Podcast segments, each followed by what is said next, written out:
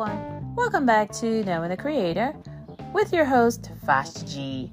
Last time we spoke about who's without sin should cast the first stone. Jesus was reminding us that, hey, all have sinned and fall short of God's glory. Today we want to look about vengeance and let's see what God has to say about it.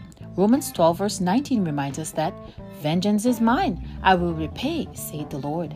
The Lord wants to let us know today that He is able to take care of it. We do not have to take vengeance in our own hands. He said, I will repay, I will take care of it. I see it and I do not overlook or turn my face away from the hurting and suffering. Especially if you're counting on me.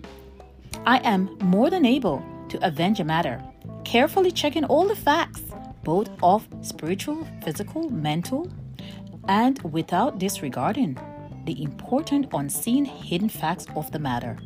I evaluate in mercy always, looking for a repentant heart before reaching my verdict. I do not judge like humans do. I am no respecter of person. Receive the word of the Lord in Jesus' name. So let us think about these things. God is reminding us today that vengeance belongs to Him. So many of us have been hurt, so many things are happening, but God wants us to still reflect Him in the earth. He said, I did not forget.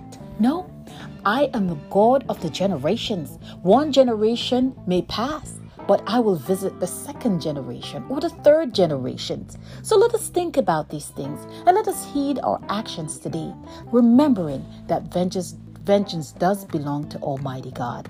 Thanks so much for joining me today on Knowing the Creator. See you soon.